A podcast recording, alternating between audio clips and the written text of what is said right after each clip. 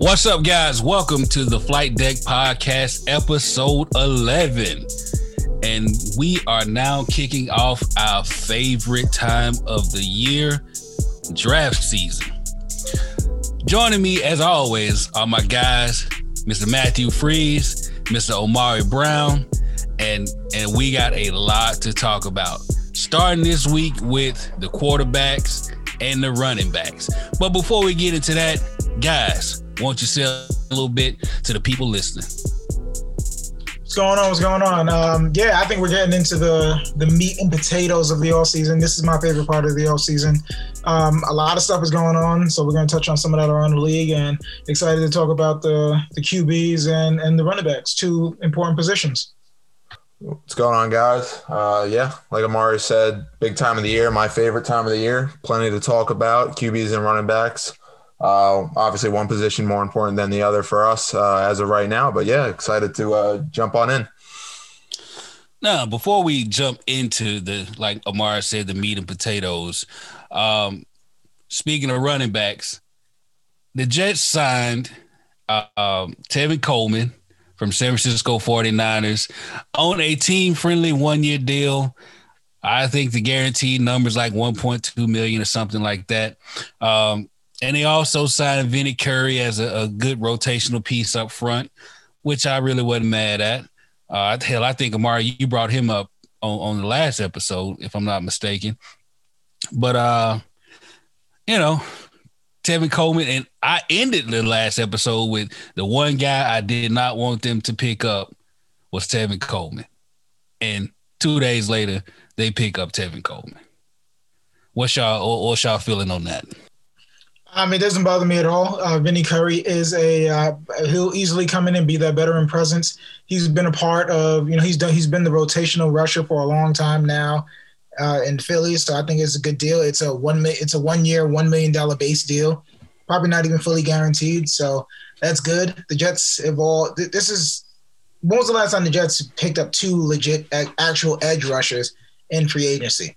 Now, Vinny Curry is probably a third or fourth tier edge rusher, but that's better than the guys that we've been running out there. So you, you put him with Lawson, he gets what Vinny Curry plays what 20, 25 snaps a game. Hopefully, yeah. get you one or two pressures a game. That's I'm I'm totally okay with that. And I'm all about getting veterans uh, into a familiar system. So Tevin Coleman, he's had success in that in that 49er system and when he was there. So I mean, people forget. You know, people thought that Tevin Coleman was going to be a lead back after he uh, was a backup those years in in Atlanta. So I mean, you, you can't knock deals like that. Yeah, I mean, I think Amar said it all. I don't think there's much to say about much to say about the uh, the signings. I mean, Tevin Coleman, it, it's clear that as of right now, we're going running back by committee. Uh, I think we got, you know, three guys. I think we brought back uh, Adams or, or uh, I forget which running back we brought back, but Adams. You know, Adams yeah, we, we, we don't really got um, we don't really got that number one, you know, three down back guy. So I think you know the Tevin Coleman signing is what it is. It's not much money. I think uh, you know, like like Amari said, it's only like a million dollars for for the year. And worst case scenario, you get rid of him. There's really not a lot of guarantee there. And the Vinny Curry signing is nice, rotational piece. He's on the older side. You know, I hope that this doesn't deter us from bringing in an edge rusher. Uh, you know, this year in, in you know the top half of the draft, or I'm sorry, the top couple rounds of the draft. But yeah, I, I don't really got any problem with the signings. They're they're minimal deals, nothing you know crazy. So yeah. Yeah, I, I mean, I, agree with, with what all both you guys said. Thing about Coleman is, I wanted him two years ago, but it is what it is, and uh, you know, I support him, so it's it's all good. Now, before we hop into our, our normal, you know, our, our upcoming uh, draft talk with quarterbacks and running backs, uh, we're gonna do our what's becoming my one of my favorite spots is the around the league segment. Around the NFL. Um, and I'm gonna let you uh start us off, Amari. What you got? All right, so uh, there's a lot going on right now with all the pro days, and and there's realistically there could possibly be four or five QBs taken in the top ten. So Zach Wilson had his pro day on March what was that 26th yeah, March 26th. And it was announced during the uh, actual pro day that the Miami Dolphins actually traded back with the San Francisco 49ers. So the Dolphins are now picking third. Well, after that trade, they were picking third. My uh, San Francisco moved up, and I know that Matt had the details. It was they got they gave up the number Three 12 pick. picks and a third rounder to move up. Two first rounders and the third rounder, right? Three. Three first round picks and a, and a third rounder. So yep. that kind of just let everyone know that um, probably, oh, well, two things that the Jets are picking Zach Wilson or whoever, I mean, or Trey Lance. I mean, uh, I'm sorry, or Justin Fields, but I think we all know that it's Zach Wilson. Um, and the 49ers, they're, they're in the market for a QB. And another thing is that they're also saying that Jimmy G is not getting traded. So whoever they pick at quarterback for now is probably going to sit and learn behind Jimmy G. And then Miami, they're just wheeling and dealing. They then move up from 12. They move up for they move up to six from 12. They swap spots with Philly. They give up next year's first. So basically, Miami, Chris Grier, and the boys down there, they're basically just wheeling and dealing and just maneuvering up and down the draft board. And I just love to see it. So after all of that, after everything that shook out, um, I think that for the Jets, this means that I think Sam is long gone now. I think the Jets are sitting tight at two because San Francisco, I think if you offered that to the Jets and you were keeping Sam Darnold, that's probably, you know, the Jets will probably make that deal. So because they're unwilling to go down from two, I doubt that they're they're they're going anywhere but quarterback. I just don't see it that they're going to stand pat and then draft Penei Sewell. And just you just looking at the tea leaves, I just think that Zach Wilson is just going to be this guy Everybody's in on him now, and I'm not even gonna lie. Like it was, the pro day was good, man. What, what did you guys think about the pro day? I thought it was impressive. Um, I mean, obviously, I think the biggest thing with Zach Wilson is the level of competition everyone seems to get frightened with, and, and I would agree. There, you know, there is a importance to that, but uh, you know, I think over the last week or so, I, I kind of went through, watched some some game tapes, some all 22 film stuff like that to see what exactly the hype was about. And, you know, I think the pro day kind of solidified what I actually watched on tape, where you see a guy who does throw the ball with very good touch, good velocity. And I, I think one of the most important aspects that, that we are seeing from this quote unquote new generation, or if you want to look at Aaron Rodgers as the older example of this, is, is the importance of arm angles and being able to adjust your throwing angles to make throws.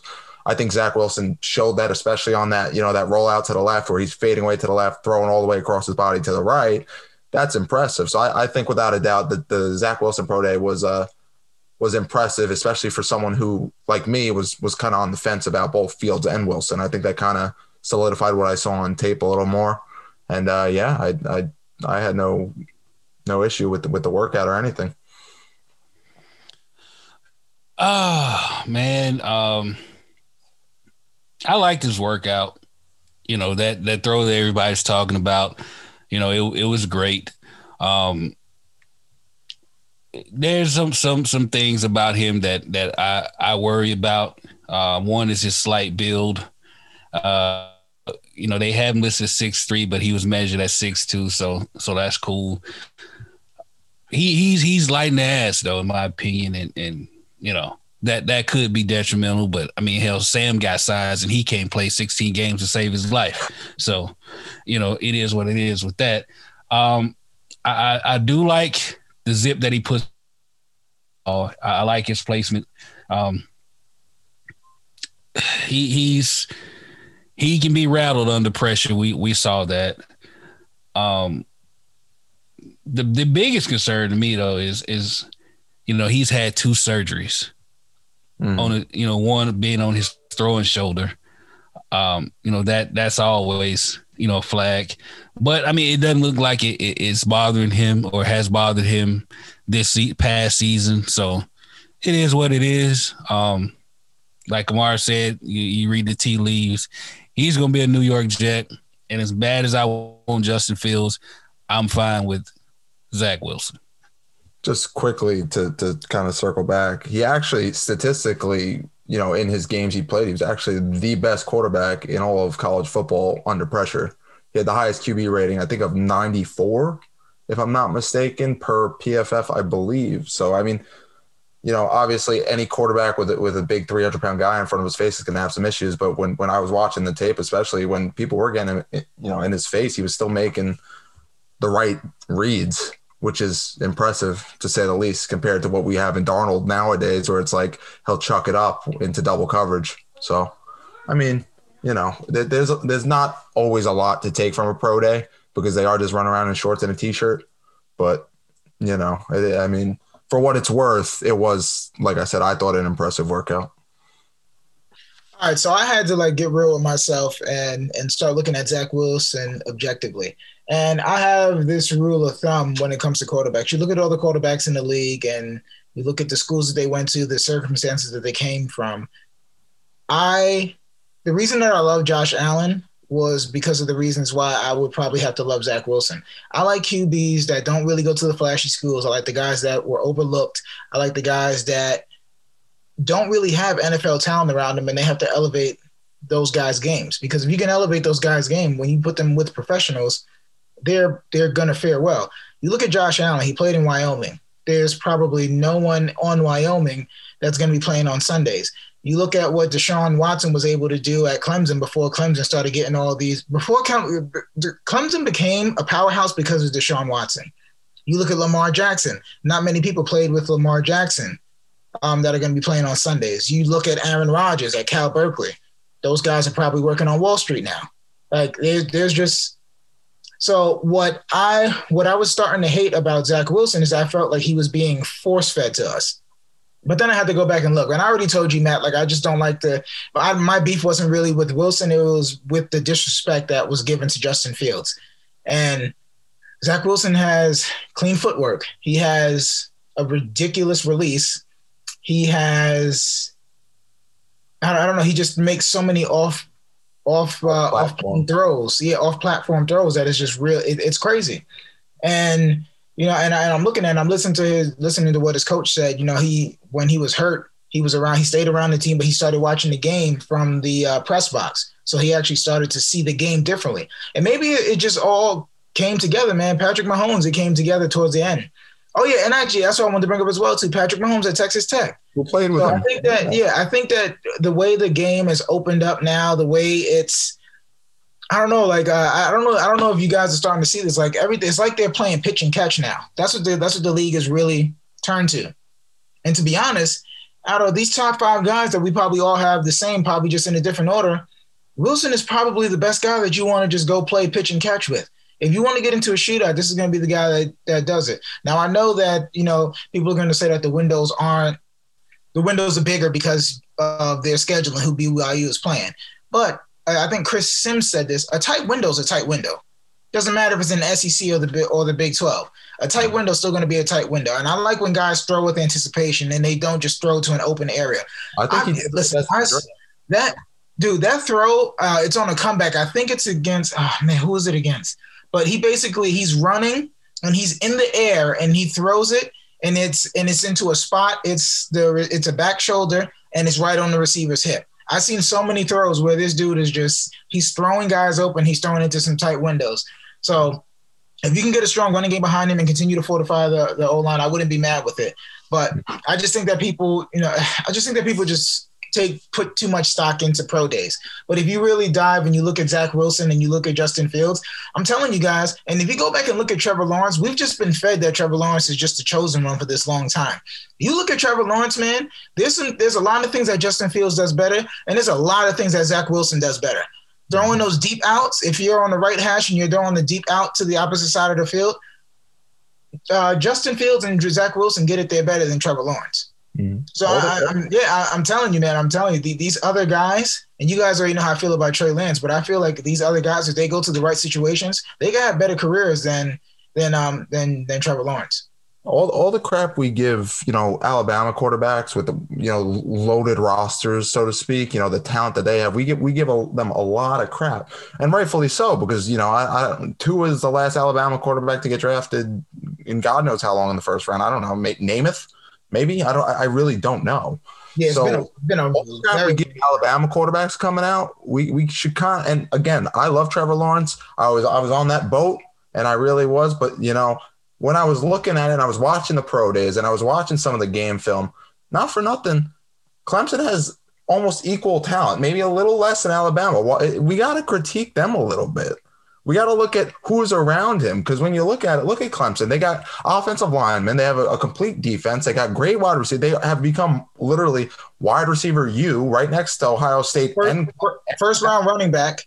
First round running back, offensive lineman, and, and they're just constantly getting better. So the reality is, yes, Trevor Lawrence will be the first pick in the draft. Yes, Trevor Lawrence will probably be a very good quarterback in the NFL. I, I, do believe it. I think that he does make a lot of the plays that you you know you like to see the anticipation throw stuff like that. But his wide receivers were, were wide open on a lot of games too.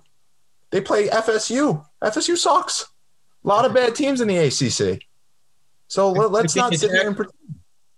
They play Duke. They play Virginia Tech. Yeah. So let's not sit here and pretend like you know just because Trevor Lawrence has been force fed to us, like Amari said, that he's the, the next greatest thing you know in the world. Let's not sit there and pretend like he's absolved of any criticism because he's not a perfect prospect either. And all these guys, McShay, all the draft gurus are all saying, oh, highest grade since this person, highest grade since Elway or Luck. It's baloney. It's bullshit.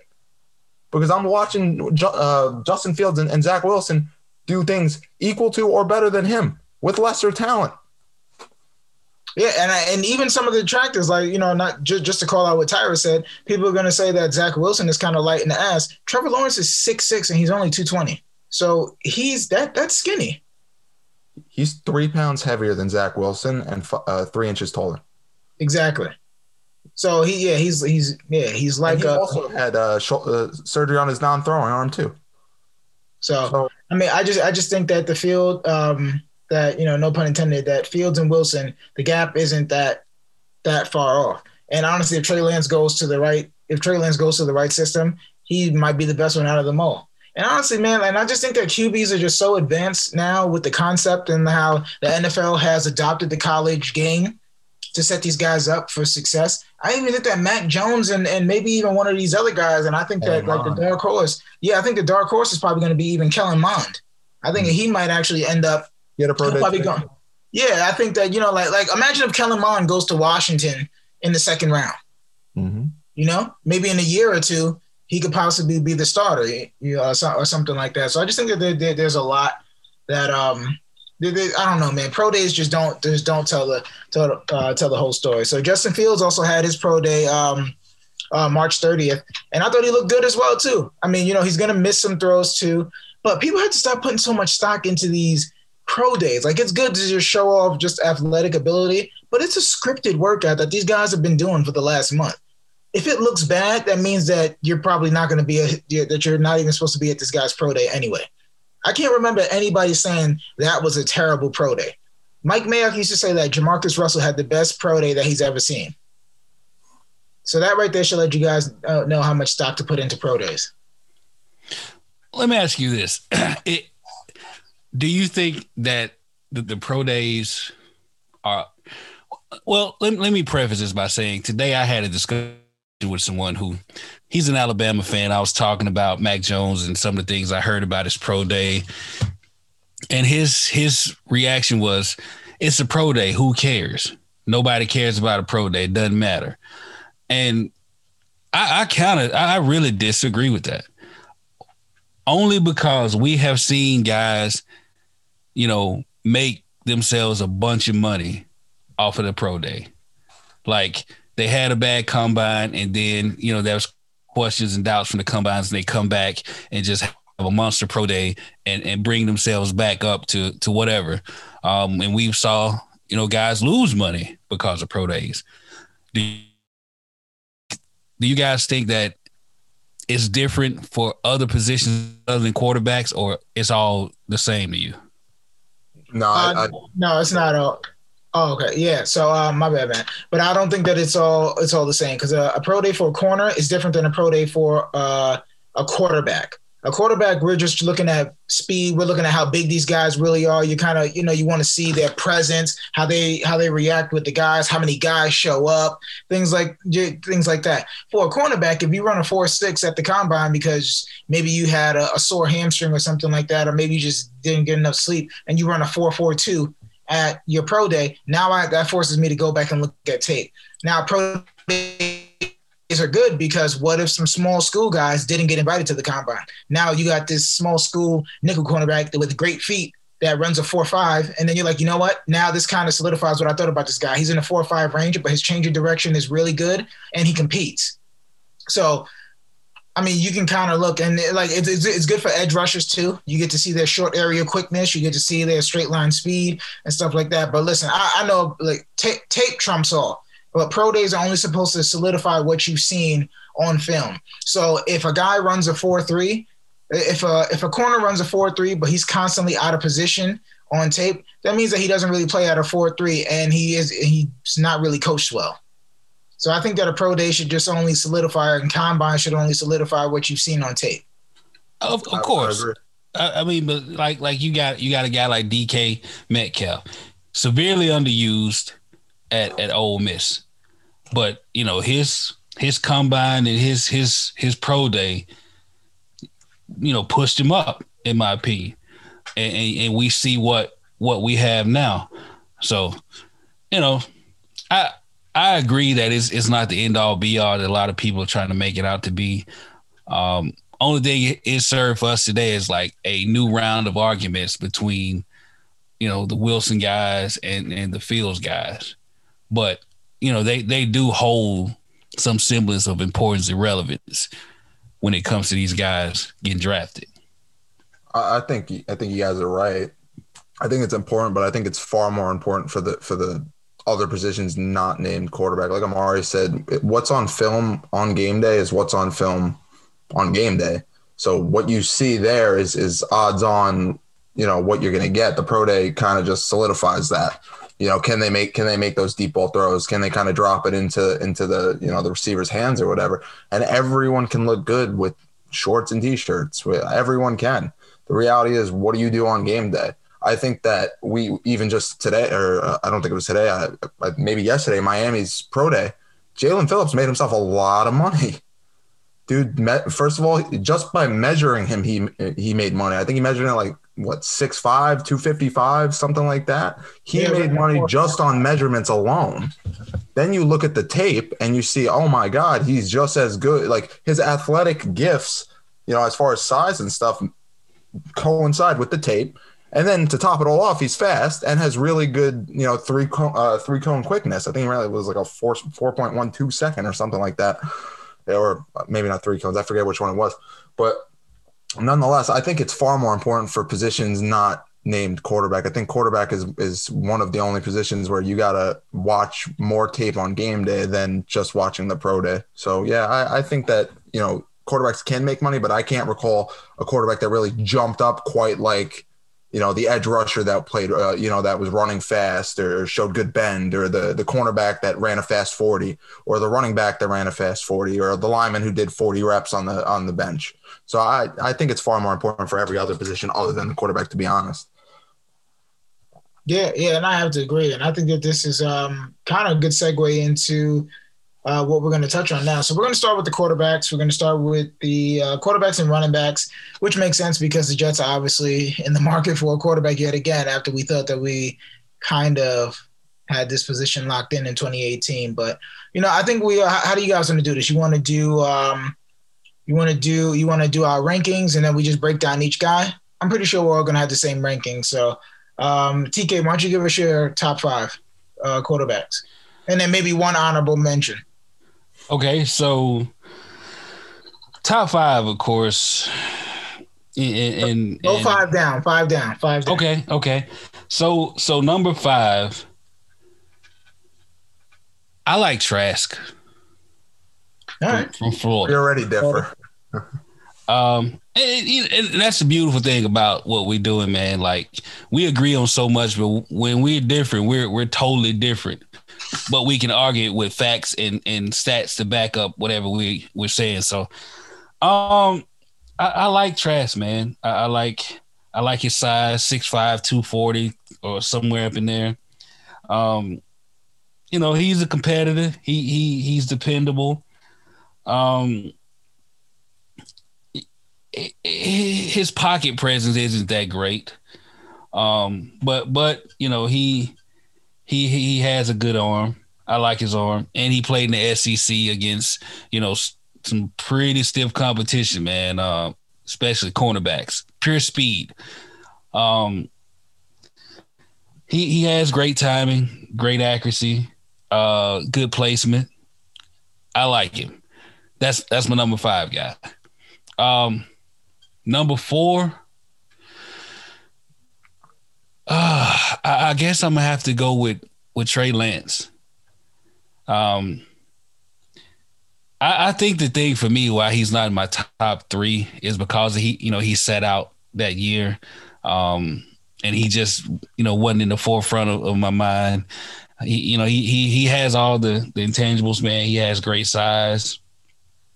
Um, he he can spin it. What is he? Six four two two thirty somewhere up in there. Mm-hmm. Um, he's never lost a game.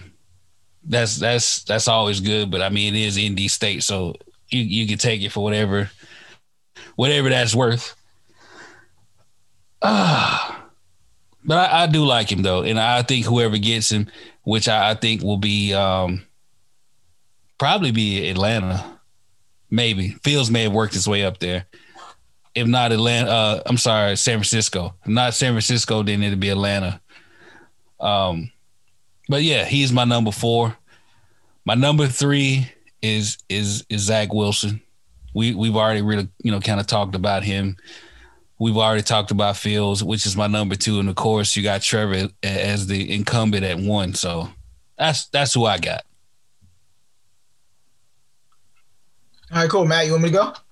Uh, yeah, yeah, go ahead. All right, cool. So at five, I have Mac Jones. I think that Mac Jones is going to be Mac Jones is going to go a lot higher than what people expect. I think that when you draft Mac Jones, you have to know what you're going to get. You're going to get a smart guy that's probably not going to lose you the game, but he's probably not going to win you the game.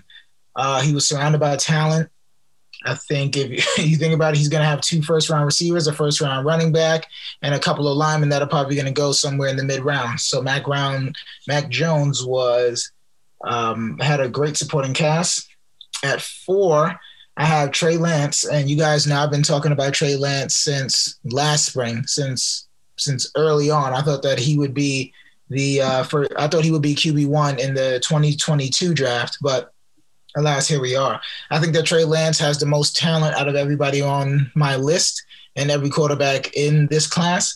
But I think that Trey Lance should should not start day one. So that's why I think that Trey Lance may go as high as number three. But for some reason, I think that um, San Francisco is really going to surprise us. I don't want to make a Super Bowl prediction, but I th- really think that I don't know. For some reason, I just feel like Kyle Shanahan likes Matt Jones. That's just I don't know why I feel that. I don't know why I feel that. I could be totally wrong, but I think that Trey Lance that would be the perfect spot for Trey Lance, just because he'll get to sit for a year, and then Jimmy G, all of his uh, guaranteed money's up, and uh, then I think it's the next spring. I think it's March of 2022. That's when all the Jimmy G's guaranteed money will be up. I I struggled a little bit with two and three because after going back and I, and you know my whole spiel about you know looking at it more objectively, I really have Fields and Wilson tied, and I just don't think that Trevor Lawrence is that much better than either of them, to be honest. So I have both of those guys tied for two because I think that they can both start day one. And I think that if they go to teams that uh, highlight their strengths, they'll both be middle of the pack quarterbacks this year. If Justin Fields goes to Carolina and Joe Brady can get creative with him, I think that Justin Fields is going to be offensive player of the year. Zach wow. Wilson I, I that's just you you put him with some you put him with some explosive receivers. You get him with DJ Moore. You get him with you get him with um Robbie. Uh, Robbie, yeah, sorry, thanks guys, Robbie, and you get a healthy Christian McCaffrey, and Joe Brady scheming people open and just super explosive plays. I really, you know, I mean, what, what do you guys think? Justin Fields is is is way ahead of Cam as a passer when he came out, right?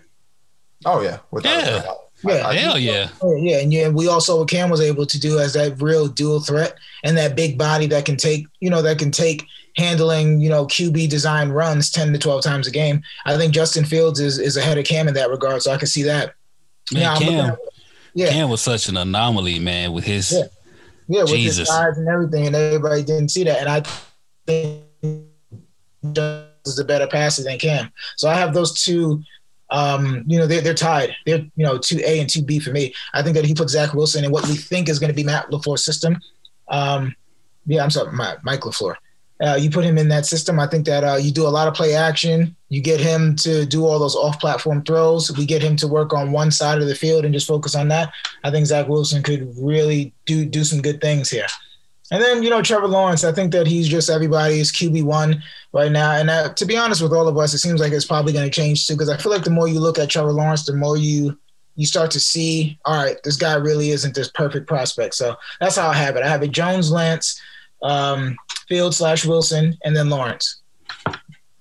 Yeah, uh, I think your rankings are, are spot on with one. I mean, Mac Jones is it. I, I kind of don't understand where where that's coming from. I think that if the 49ers really take him at three, they're making a mistake because I think Fields and I think when we're saying that the, the gap between Wilson and Fields isn't big, I think the gap between Wilson, Fields, and Mac Jones is is pretty big. No, I think it's huge. It's it's absolutely it's absolutely huge, and the idea that Mac Jones is going to surpass one of those two, right? Because it's the third pick and we're saying the 49ers really like Shanahan. Uh, I'm sorry, Shanahan really likes Mac Jones. I think the idea that he's going to pass on Wilson or Fields because one of them's going to be there is just is ludicrous to me. It doesn't make sense. Like that. I mean, that, I think we can all agree that that just would. I mean, listen, it could work out. It really could because I think Shanahan is one of those coaches where it's like he could take anyone and and you know he could turn water into wine. But I, I, yeah, I, I think we give him the benefit of the doubt too. Yeah, absolutely, and he'll and he'll get that because him him and, and Lynch are on the same, you know, the same page, whatever the word is, page. Yeah, same page. So I don't see it with Mac Jones, but he is my QB five. I don't. I mean, uh, Trask is nice, but I think that that that that last game against Oklahoma kind of left a sour taste in my mouth. The, the, I think he had no touchdowns, three picks, something like that. But he he did light up the regular season, so that's nice. Uh, Mac Jones, I would say, is, is five. Trey Lance, I mean, what more can be said? The dude is equally athletic freak, I would say, as Justin Fields. Big guy. He's six four. He's he's very thick. He's a thick guy. Yeah. When, when he was working out, I was like, oh my God, this guy could make any throw any time from any distance. So I think Trey Lance is, is probably my four. Obviously, if we're gonna harp on Zach Wilson's uh, you know, scheduling, so to speak, we can also harp on Trey Lance's scheduling being at North Dakota State, but you know we've already talked about that. Um, I think I struggle also with with three and two. I think Justin. I, I think I'm on record for saying that I wasn't a big fan of them, but I think I've kind of changed my tone and I walked it back a little bit because I started to look more into the into their their game by game, you know, tape so I, I, think if I really had to, I would probably put Justin Fields at three. and again, like like they both said, like both all three of us have said, the gap isn't that big. And, and to be honest with you, I don't think the gap between Lawrence, Wilson, and Fields is as big as I initially thought it was. Um, but yeah, I, I would put Fields at three, followed by Wilson at two, and then everyone's golden child at one. Um, yeah, I, but like like we've all said, I don't think there's a, a big gap between Wilson and Fields. But I think Jets fans as a whole need to understand or really come to the realization that it, it it's more likely than not. I don't want to say it's 100% definitive because obviously things could change. That that Wilson's going to be the guy, and I think we kind of have to get to the point where we're okay with that, regardless of where we sit on this, you know, Wilson Fields debate. Yeah, and, and one thing we have to also get used to as well too, if like like we, we we can all like who we like, you know, and it, and it really and at the end of the day, we we know that that we're not the ones making that that decision. But didn't we always say that we want the GM, head coach, offensive coordinator all on the same accord, all supporting the same guy? Yes. So I'm gonna and I'm gonna be honest with y'all. Any of these top four QBs, well, any of the three, Fields, Wilson, or Lance, I'm good with any one of them as long as everyone is on the same page. Because you know what happens when everyone is on the same page? That means that they support and they do everything in their power to make sure that, that this guy succeeds because their ass is on the line too. So if you tell me that it's Fields, then I'm gonna rock with it. If you tell me that is Wilson, I'm gonna rock with it. If you tell me that is Lance, I hope that we sign Alex Smith or somebody else to be a stopgap, and then in 2022 we can rock with it. I just want everything on the same accord. So now, that, you know, that's that's kind of like uh, the thing going on with Philly. Um, Jeffrey Lurie, I read reports where Jeffrey Lurie came out said they wanted to build, you know, around um, Hurts, Jalen Hurts this year in the draft and in free agency and whatnot. But then Howie Roseman came out like, you know, that's not that's not the move. You know what I'm saying? Like they're already they're already showing like cracks in the wall or whatever, and they're not on the same page. And you can kind of see it in the moves that was made, you know, in free agency. Because I think uh, I think they got washed by Miami in that trade. Like to, to move, you know, from six to twelve and only get one first and like a fifth. That was just just horrible, horrible. Yeah. Well, I think the rumor was though that they did like Wilson, and they actually did want to move up for Wilson prior to that San Francisco uh, trade up. And then I think quickly, I know, I know we, we kind of when we discussed the trade, we, we were saying how the you know the Jets obviously don't have the quarterback position set, and and obviously weren't willing to trade back. But the, but also again, I saw contradicting reports saying that nobody even called the Jets. So how do we know they would say no? I mean, obviously, I think after that Wilson Pro Day, I think based on everything that's come out, you know, after, I, I don't see how you, how they're not taking a quarterback. But I'm just saying, I, I read reports that said no one even tried to call the Jets, which would make me believe San Francisco knows who the Jets are taking. Yeah. So I, I mean, you know, the, there's not thick walls in the NFL. Unfortunately, everything gets around. Every GM talks. Exactly. Every GM talks. The the head coach for the Jets was just a defensive coordinator there. I'm pretty sure he still talks to Kyle Shanahan. There's no reason. The only time you're going to play against the, the 49ers is once every four years and, and in the Super Bowl. So why can't you share certain information?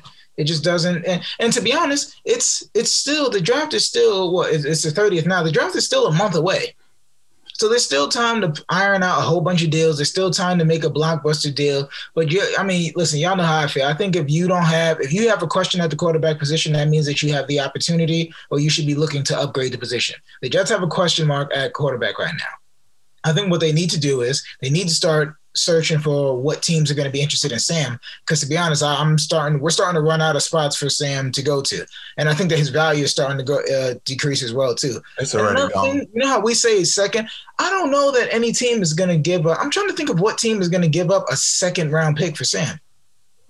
Almost all teams that would want a quarterback are picking in the top half of the draft, and I don't see any of them surrendering a top 15 in round two draft pick, like Denver, for instance, Carolina, if they if they can't make a, a swing up to the Bengals for five, like I don't see a team around the league that's gonna trade us a second. And I think I don't think that's really anyone's fault, other than you know I would say the previous regime for the Jets kind of ruining Sam. But like I don't think that's that's on anyone. But unfortunately, Sam is a very quickly depreciating asset right now, and to the point where he's really no longer an asset. It's kind of more of a, and I don't say this because I have any, you know, dislike for Sam because I, I tried to support him as long as possible. But you know, he's become a, a, liability to this team, unfortunately, because if the Jets trade him away, we know what we're doing. Even though everyone in the world knows what we're doing, if they trade him away now, everyone knows what we're doing anyway. I mean, it wouldn't hurt, just do it. But the longer we wait to trade him, the less he's worth unfortunately. I think uh, I think the realistic option is, is Denver, and I think Jets fans got to get comfortable with the idea of only getting back potentially a third. But I remember reading a report that said I, I forgot who the reporter was, but they said they spoke to three GMs, and all of them said maybe a third, maybe a conditional third, or maybe a fourth. I mean, he's three years in it, and that's that's what we're getting for a top three pick. It's kind of kind of rough to see, rough to hear, because we did have high hopes at one point to trade him for for a back end first. Yeah, well, I I, I think the problem is, um, I think the problem is his is his option. Like whoever's trading for him right now is pretty much saddling themselves with him for two years, and you know, you're not going to, I don't think you'll get a first or second, you know, for somebody willing to take that risk. Like, I think Pittsburgh would be a, a great, you know, spot for him, but they're already up against the cap as is. Like, do you expect them to, to take 25, 27 million or whatever it is on with Sam? Well, I, I think that the only trade I can think of that has happened in recent history that is even, and again, this quarterback didn't even play, so that the team was going on off of like nothing, was San Francisco and Garoppolo. I think they gave up a second round pick for a quarterback that really didn't play. They didn't know much about. The the difference really here is is that Sam has tape and Garoppolo didn't. So well, you know, split the difference, meet at a third round pick, hope for the best. But that that's all I could think of. And they had to give Garoppolo a new contract after that first year. Yeah, but he but he was he was also cheap when they got him, and you know they they could have said, "No, nah, we're we're not for that first you. year though." Was he not? Or am I mistaken? Wasn't it only that first year he was cheap, and then then they had to give him that massive deal? But that's that's what I'm saying. They really didn't have to, if I'm not mistaken. Like they chose to, you know, give him that extension. Yeah. But I mean, it, you know, he would have just if he just really came in and just really stunk up the joint, he would have just been a sunk cost at, at a second round pick. Yeah. You know, we we've seen it happen. Look look at Josh Rosen. He's been traded a million times. I feel you bad know, for that kid. Look look at yeah, but Josh Rosen only had one year of bad tape, and it was a right. horrible situation. Right, Sam right, but. I mean, yeah, you know, Sam had this horrible year, but then like the thing that, that makes me upset is that I thought Sam was getting better after the second year. You know, you look at it, he threw 19 touchdowns. I mean, he threw 13 picks, but I just thought, you know, that supporting cast was was mediocre. And then this year was just it was just bad, man. It, it just it just sucks that like they the Jets mishandled. You know what's so funny? Like I remember like when they drafted him, I was like, this kid could be good, but if any team can mess it up, it'll be the Jets. Oh yeah, oh yeah, absolutely. Like my so I, I just quick, yeah. My question, real quick, is let's say, and, and this is a this is a hypothetical just for the sake of it. Let's say we had Saleh back in 18. Let's say we had Douglas back in 18, right? And they're all on the same. Are they taking Sam? Realistically, are they taking Sam at three? They are.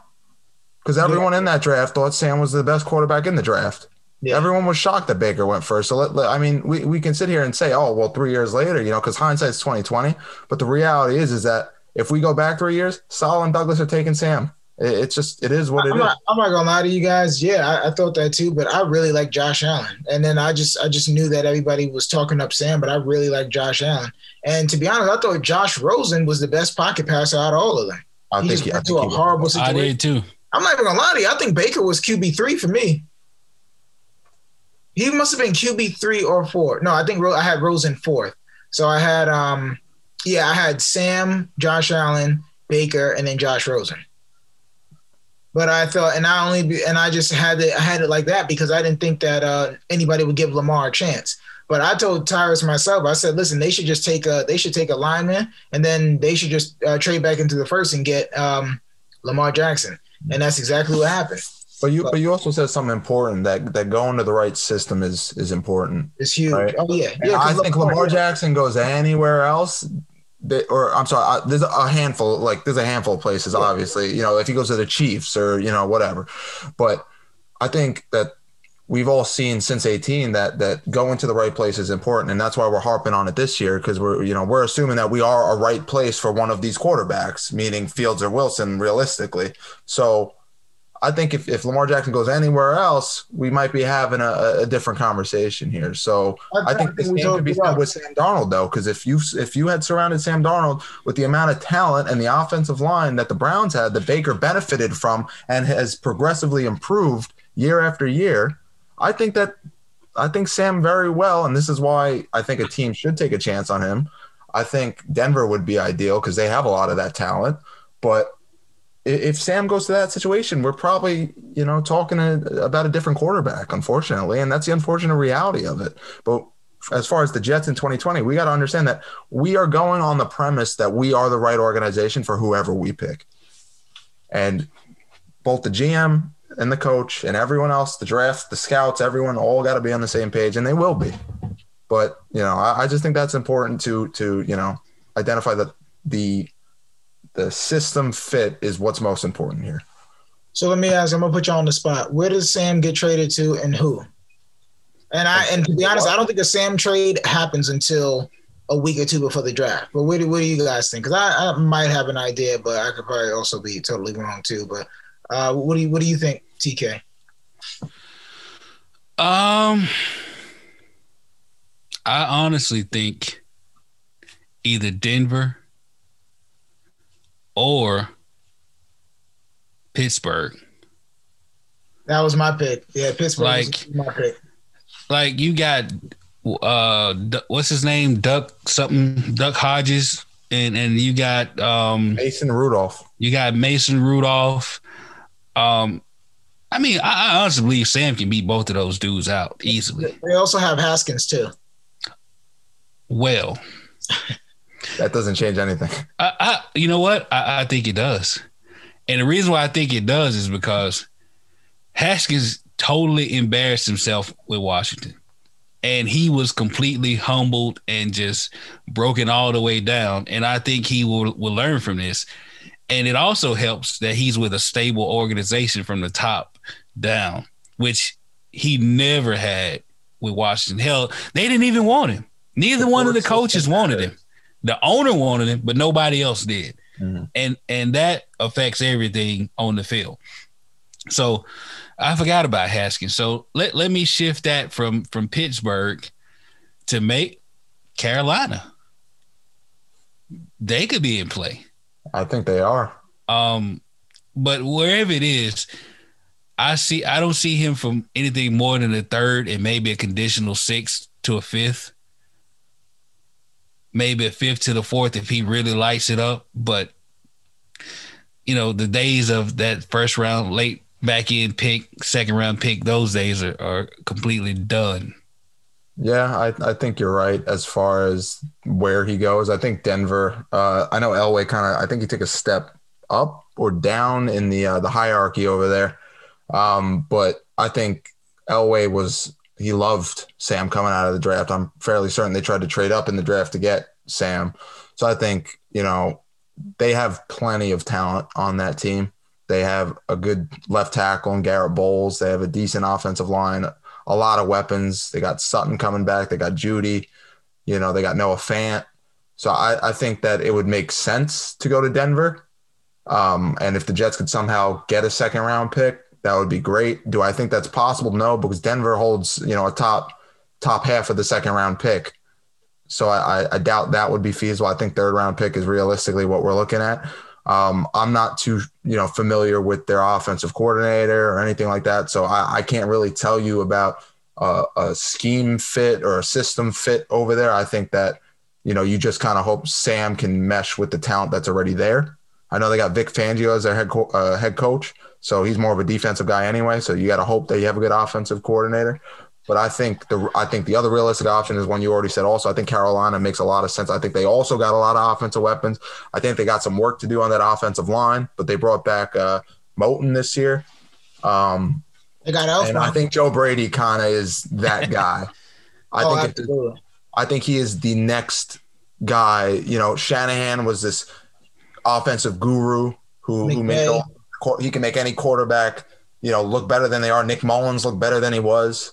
So I think Joe Brady is kind of that next in line guy. So if there's anyone out there that I think makes sense, I think it's it, it would be the Panthers because I think they have the talent around on the roster. They're building defense, and I think Rhule he's not uh, you know a defense offensive guy. He's just he's what we're hoping Saleh is. He's more of a, a CEO guy. He's gonna he's gonna look at the personnel. He's gonna put players in the best position to succeed and let his coordinators do the the coordinating, so to speak. So I, I, think I think Carolina makes sense. You know, third round pick and a conditional six. They're honestly the longer we wait, the less we get. So I'm gonna say the Washington football team. They have Ryan Fitzpatrick right now. They already have a solid defense. They have a pretty good offensive line. They have skill positions in place. They got they have explosion on the on the corners now. You got Terry McLaurin. You have Curtis Samuel, who we all loved. Uh, Antonio Gibson in the backfield uh, Ryan Fitzpatrick there. So maybe I don't really think you want to do a competition. I think you you let Sam come in, you let him learn, let him uh, get all that get all the rust off of him, the nastiness, let him shake the uh, bad experience he had here in New York. I think that if Sam Darnold could turn into more of a game manager than feeling like he has to shoulder the load, he's not going to force the ball as much as he is now. So I really like the football team as a place, and I really like Ron Rivera for some reason. I think Ron Rivera is just a leader of men. Yep. And and I just think that he would be a good. I feel like they that they're trying to create a good program over there. And that um, defense is legit. He would not, oh, oh, would not be asked to do. Yeah, listen, Ron Rivera can coach defense because some of those Carolina the coach itself. yeah, that's true. That's true too. They, you know, they've invested a lot into that D line, but yeah. I, I, mean, you know, like listen, Ron, uh, Ron Rivera has something to do with that because they had a lot of those players last year. You know, don't don't just tell me that Chase Young, you know, elevated that team's overall level. You got Montez Sweat. You got a lot of guys in there. Oh, you got Jonathan Allen, Daron Payne, Matt Ioannidis. Like they got some ballers over there. Um, so yeah, and I think that uh, Landon Collins. So they do have they do have a solid team. So I think that that would be a good place for him. I'm gonna be honest with y'all, man. Like I'm not if I'm Denver, I'm really not giving up. I damn sure not giving up. What what pick would that be? The 38th pick. I'm not giving up the 38th pick in the draft for Sam Darnold because I might as well just run it back with Drew Lock. Um, and to be real, man, I think that those are the only like legit spots for Sam. You know, Let, maybe. What'd you say? No, go ahead. I'm sorry. Yeah, yeah, and I, you know, I was gonna think about Pittsburgh too, but then you named all those guys, and I remember I was like, oh, maybe maybe they view Dwayne Haskins like that. So it's just gonna be tough sledding. So I think that ultimately, um, I think the Jets settle for a third, and then they'll probably do a conditional fourth next year. That maybe that'll, that'll turn into something if Sam plays, if Sam starts 12 games or something like that. But the way that it's going to work out is probably not even going to work out because I don't see Sam being a starting quarterback in the league this year. So you can't even do a conditional fifth that if he plays 12 games, that turns into a two or a three or something like that. Because that's what I was hoping for. Let, let, me let me just say this before before we move on. I may be in the minority with this, but I don't think he gets traded before the draft. I think because of that fifth year, I you know I think because of that option, he's not getting traded to after the Jets decline that option on May the third, and then he will be traded for a pick next year. Like teams will feel more comfortable knowing they're not on the hook for that fifth year option. But then you're really getting nothing then. Then you probably get uh, yeah, but I mean you're you're you're probably getting nothing now. Like his his if you look at all these quarterback moves that's been made, like the well is really drying up everywhere. Like we talked about this weeks ago and speculated weeks ago, and everybody we talked about has just no, no, no, no. So, you know, he's he's pretty he's he's turning and I hate to say it, but he's he's turning into that that sunk cost that I talked about earlier. The Jets are in a tough place with him because it's like I think that they they tried to hold their cards too long. I think that we all they just got to be real with themselves and and and ship them out now because the reality is is everyone already know it's the worst kept secret in the NFL is what the Jets are going to do. It's it's a matter of when, not what. So yeah. you got to ship them out before the draft when his you can get something, and let the t- let whatever teams get, you know best case scenario, you get a third round pick still within the top hundred and something picks, you know, between those rounds, not whatever it is. So the reality is you got to ship them off now because it's only getting worse from here. And it's the worst kept secret in the NFL that we're taking a quarterback. It's just a reality. I agree. So moving on, because you know, we we could wax poetic about the quarterback position and, and speculations and all of that. Um, one of you guys mentioned it earlier. It might have been you, Matt, talking about like us being tied down to to Etienne out of out of Clemson at running back. Um, so I, I, think you know we can just move right on into to to talking running backs.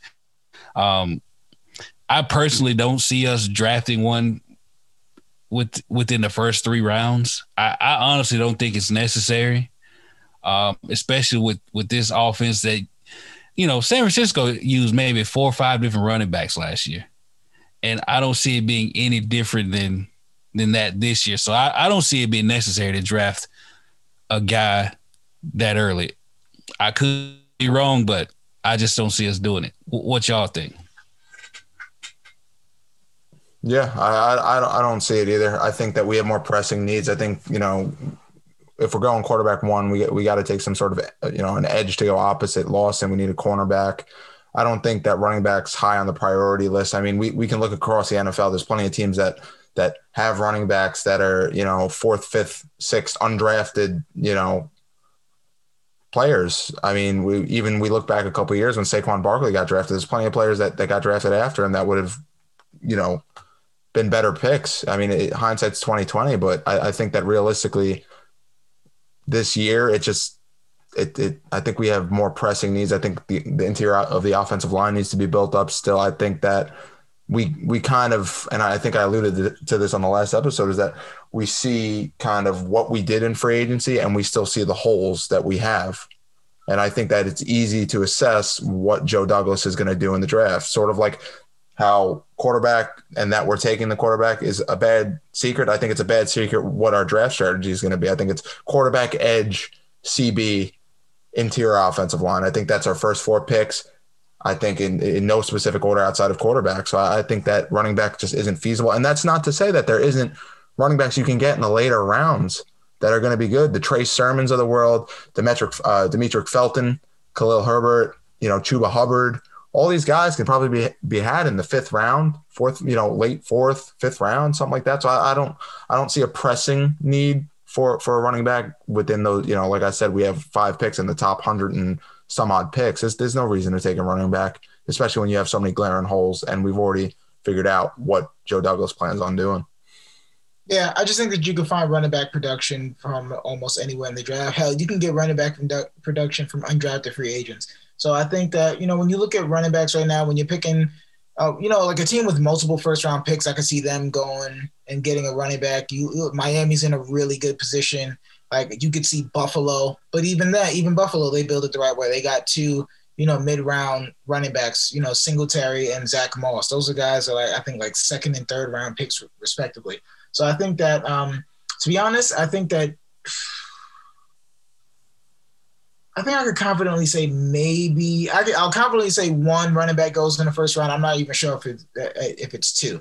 Just like last year, we already knew that if one team was going to pick a running back, it was probably going to be Edwards Helaire, and it was probably we didn't want it to be Kansas City because we all knew that he was just going to terrorize the league, like kind of what he did if he was able to stay healthy. So, but yeah, I think um, uh, I, I don't know about y'all, but I like this running back class this year. And I think that there's a lot of depth. Matt rattled off a bunch of names that I love. Another guy that he probably forgot is Rhamondre Stevenson from Oklahoma. Really, I like big backs.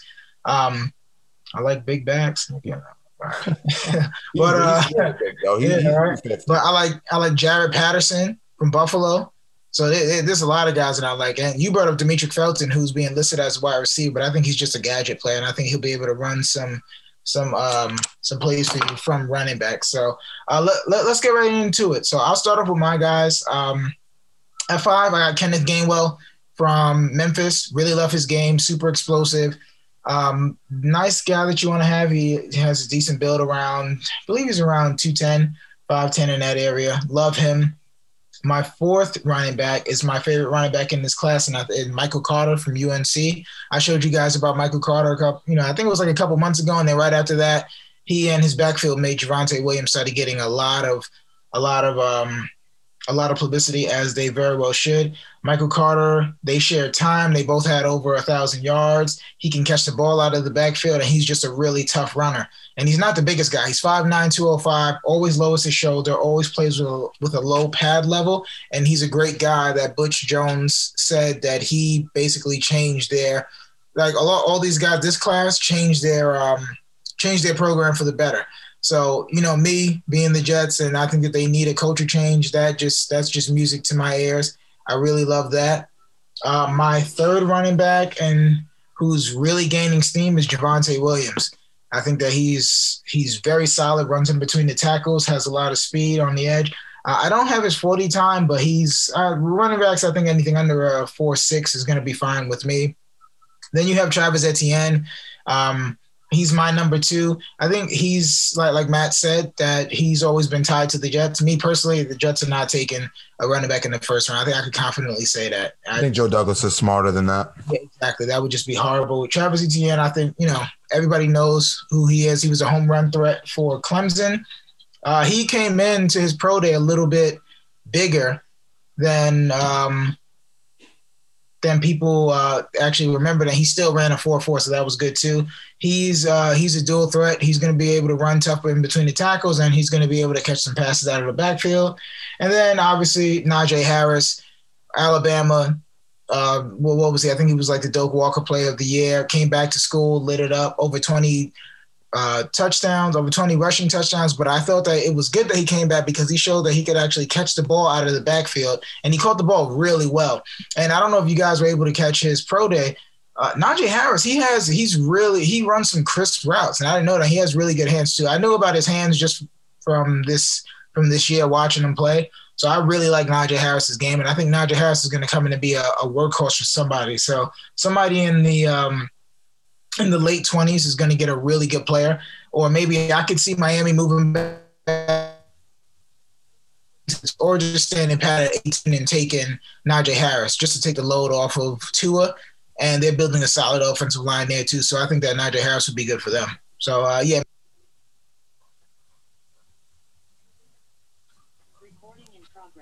Um. Yeah. So I, I, I agree with most of your list. I think honestly this is going to kind of be a little bit of a shock to people. I think Trey uh, Trey Sermon kind of is my back number five. I think honestly you could put anyone at five. I, I think that we've already established that running backs are kind of a dime a dozen uh, nowadays. So it's, it's you could kind of shove anyone anywhere, and and there really wouldn't be a question. It's just a matter of do you draft him in the first round. But I would put Trey Sermon. I think what he did in the in the college football playoff was really impressive, and I think he did, and he's doing it against the best teams. Obviously, I know that Ohio State has you know a very good offensive line. They have a couple first rounders, I believe, on that offensive line. But you know, not not really much to say. He, he, he is a taller back. He's he's not terribly, you know, he's not a thick guy. He's he's only two fifteen, but he is six one. So I mean, for what it's worth, I didn't I didn't uh, check his forty time, but I'm sure it was probably something in the two fives. Um, I really I really have difficulty ranking the the top four. I think that after you mentioned Michael Carter, I kind of he kind of became one of my crushes in the draft. Honestly, I think obviously the size is is is a little he's a little you know on the smaller side, but you know who he kind of reminds me of, and and it's another North Carolina back, and, and I don't know if you you guys would be able to guess who, but I I think Giovani Bernard is kind of a he's a smaller guy, but he but he was a good little gadget player, caught the ball out the backfield, isn't really going to run through the tackles too much, but that's kind of who he reminds me of. Shockingly, I don't know what it is about North Carolina backs. But uh, you know, I, I would put Michael Carter at four, and I think his his running mate Javonte is probably interchangeable. You could probably flip flop them, whichever you want, if you like, you know, depending on the style of runner that you like. Um, and then, yeah, I, I would say uh, Etienne is probably my, my back number two. I don't think there's much to say about him. He is an impressive back. He's 5'10, probably two, around 205, but I don't see that first round back. Sort of like I didn't see the, you know, I, I think that it's a luxury for a team to take a running back in the first round. That's why it's so heavily criticized nowadays. And that's why when you're looking around the league and you look at all these people talking about the draft, you're just like, why take a running back in the first? So I, I don't see it as far as, you know, is it feasible for the Jets to take a running back at 23? Because it's not. But if I had to rank, you know, Etienne, I would say he is the second back, but I wouldn't say he's worth the first round pick. And then I think Najee Harris is number one for me also. He's, uh, you know, he, he is, he's a big boy too. He's, he's 6'2", 230 he is your classic, you know, first down, second down back. He's going to run straight through the tackles. You just got to open the holes. And uh, I, I didn't clock his 40 time, unfortunately, but I think the talent's there. I think that that top, you know, I'm sure someone will probably take him in that first round. I think someone will take two backs in the first round, but uh, you know, I, I'm just hoping it's not us. So, man, you guys both I kind of, you know, don't really have any difference as far as like my list from yours. Uh, I do like Gainwell at five. I like both running backs from from Carolina um, as well. Um, guy went to school with, he actually the running back coach there, Robert Gillespie, played out of played at Florida back in the day. Um, he he he he produces running backs. He was Alvin Kamara's running back coach at Tennessee as well. Um, you know, you got Etienne at two and, and, and Harris at one. So I don't have any, I really don't have anything to add to that list. So what I will do is give you guys uh, a couple of my sleepers. Um, and one sleeper that I do have, man, that I, I think, and he he may go fifth round, he may go undrafted. Um, but a guy that I, I do like is Stevie Scott out of Indiana. 6'2, 230. Um, 10 touchdowns each year for the last three years. Now, he, he kind of fell off a little bit last year, but I, I think I think he will be a, a good find. Like if, if he's undrafted, he's one of the guys I really hope to just look at. Even if it's the fifth, sixth round or whatever. Um, he's he's a physical dude. He can run inside. He can run outside. He can catch. Um, his his his biggest flaw to me is he he runs upright a little too much. But outside of that, I'm telling you, th- this dude will be be something to, to, deal with at the next level if he gets a shot.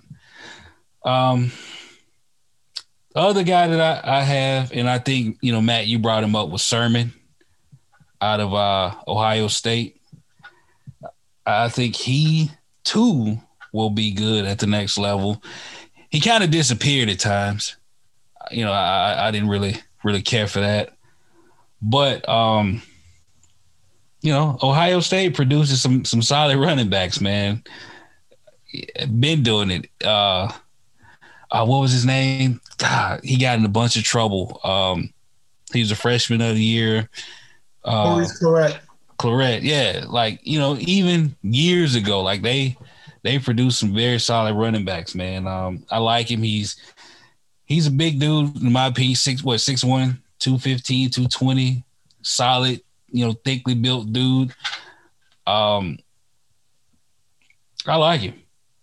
Like he he gave, you know, he gave Michigan State and Northwestern that work.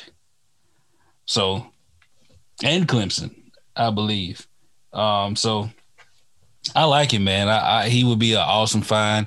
And again, I, I, don't see us like drafting a guy high, but if they can get, you know, some some you know undrafted guys, and I will say the Jets have done a, a nice job of finding undrafted free agents and you know turning them into to players. So those are my two that I, I, hope to see. You know, if we can get one of them, I think will be an awesome find and will really help this team moving forward. Yeah, I, I, think one more guy that I think me and Amari like in like the you know the mid rounds, maybe fifth round, sixth round, if he's there. I mean, I, I don't even know because running backs are kind of confusing. I still think that they're kind of a luxury pick for a lot of good teams, but that nonsense pick for a lot of bad teams, especially you know when you look back at like the Rams taking Gurley, right, and then you know paying him a lot of money or you know, I don't want to say the Giants again, but it is what it is. Um, I think Chuba Hubbard is another guy that kind of, you know, preseason, you know, I think he was a preseason All American, and he, he was really up there, and he kind of just just fell off. But he, he's he's listed at what six foot, about two ten. He, he's he's not a small dude, and I, and I actually did think he was a little smaller than he was. I think he would be a good, you know, fifth round guy, something like that. I think after that fourth round, I, I think after you know it's all said and done, I think the Chuba Hubbard could be one of the best running backs in the, in this class. But I think he could be had, you know, at that fifth round mark. So you know, I mean, it, it is what it is. Running backs aren't exactly a premium position like they used to be. They are heavily dependent on having a good offensive line, you know, good scheme, you know, good good blocking scheme, you know, everything like that. So I think Chuba Hubbard would be an interesting guy in in the fifth round. Uh, what do you guys say? I think Chuba, I like Chuba. I liked him a lot more, but you know, we can't really put too much stock into anything that happened. So a lot of his 2019 tape is going to blow you away. 2020 tape is going to be okay. A guy that I really like too, who has a lot of low mileage on him, and I like, like I said, I like bigger running backs. Rhamondre Stevenson. I think that if you get him in that downhill, the running back from Oklahoma, yes, uh, six foot, 245 pounds, ran a 463. So that's well enough speed for a guy like that. And if you see him, he ran away from guys too. And you look at that zone blocking scheme, um, you know, re- really, you know, picking and choosing and, get, and getting upfield. I think Rhamondre fits into that really well. So I think that somebody's going to pick him in the fourth round and be very happy with the production that they get from him. But I don't see the Jets picking uh, a running back before the fourth round, honestly. And then even in the fourth round, I could see them going – wide, you know, quarterback, wide receiver, edge, whatever how you want to do, cornerback. I'm sorry, cornerback, edge. Out of those, those will be the uh, first three picks, and then after that, he's going to get interior O line talent. Then he's either going to go with um, uh, a wide receiver or a running back after.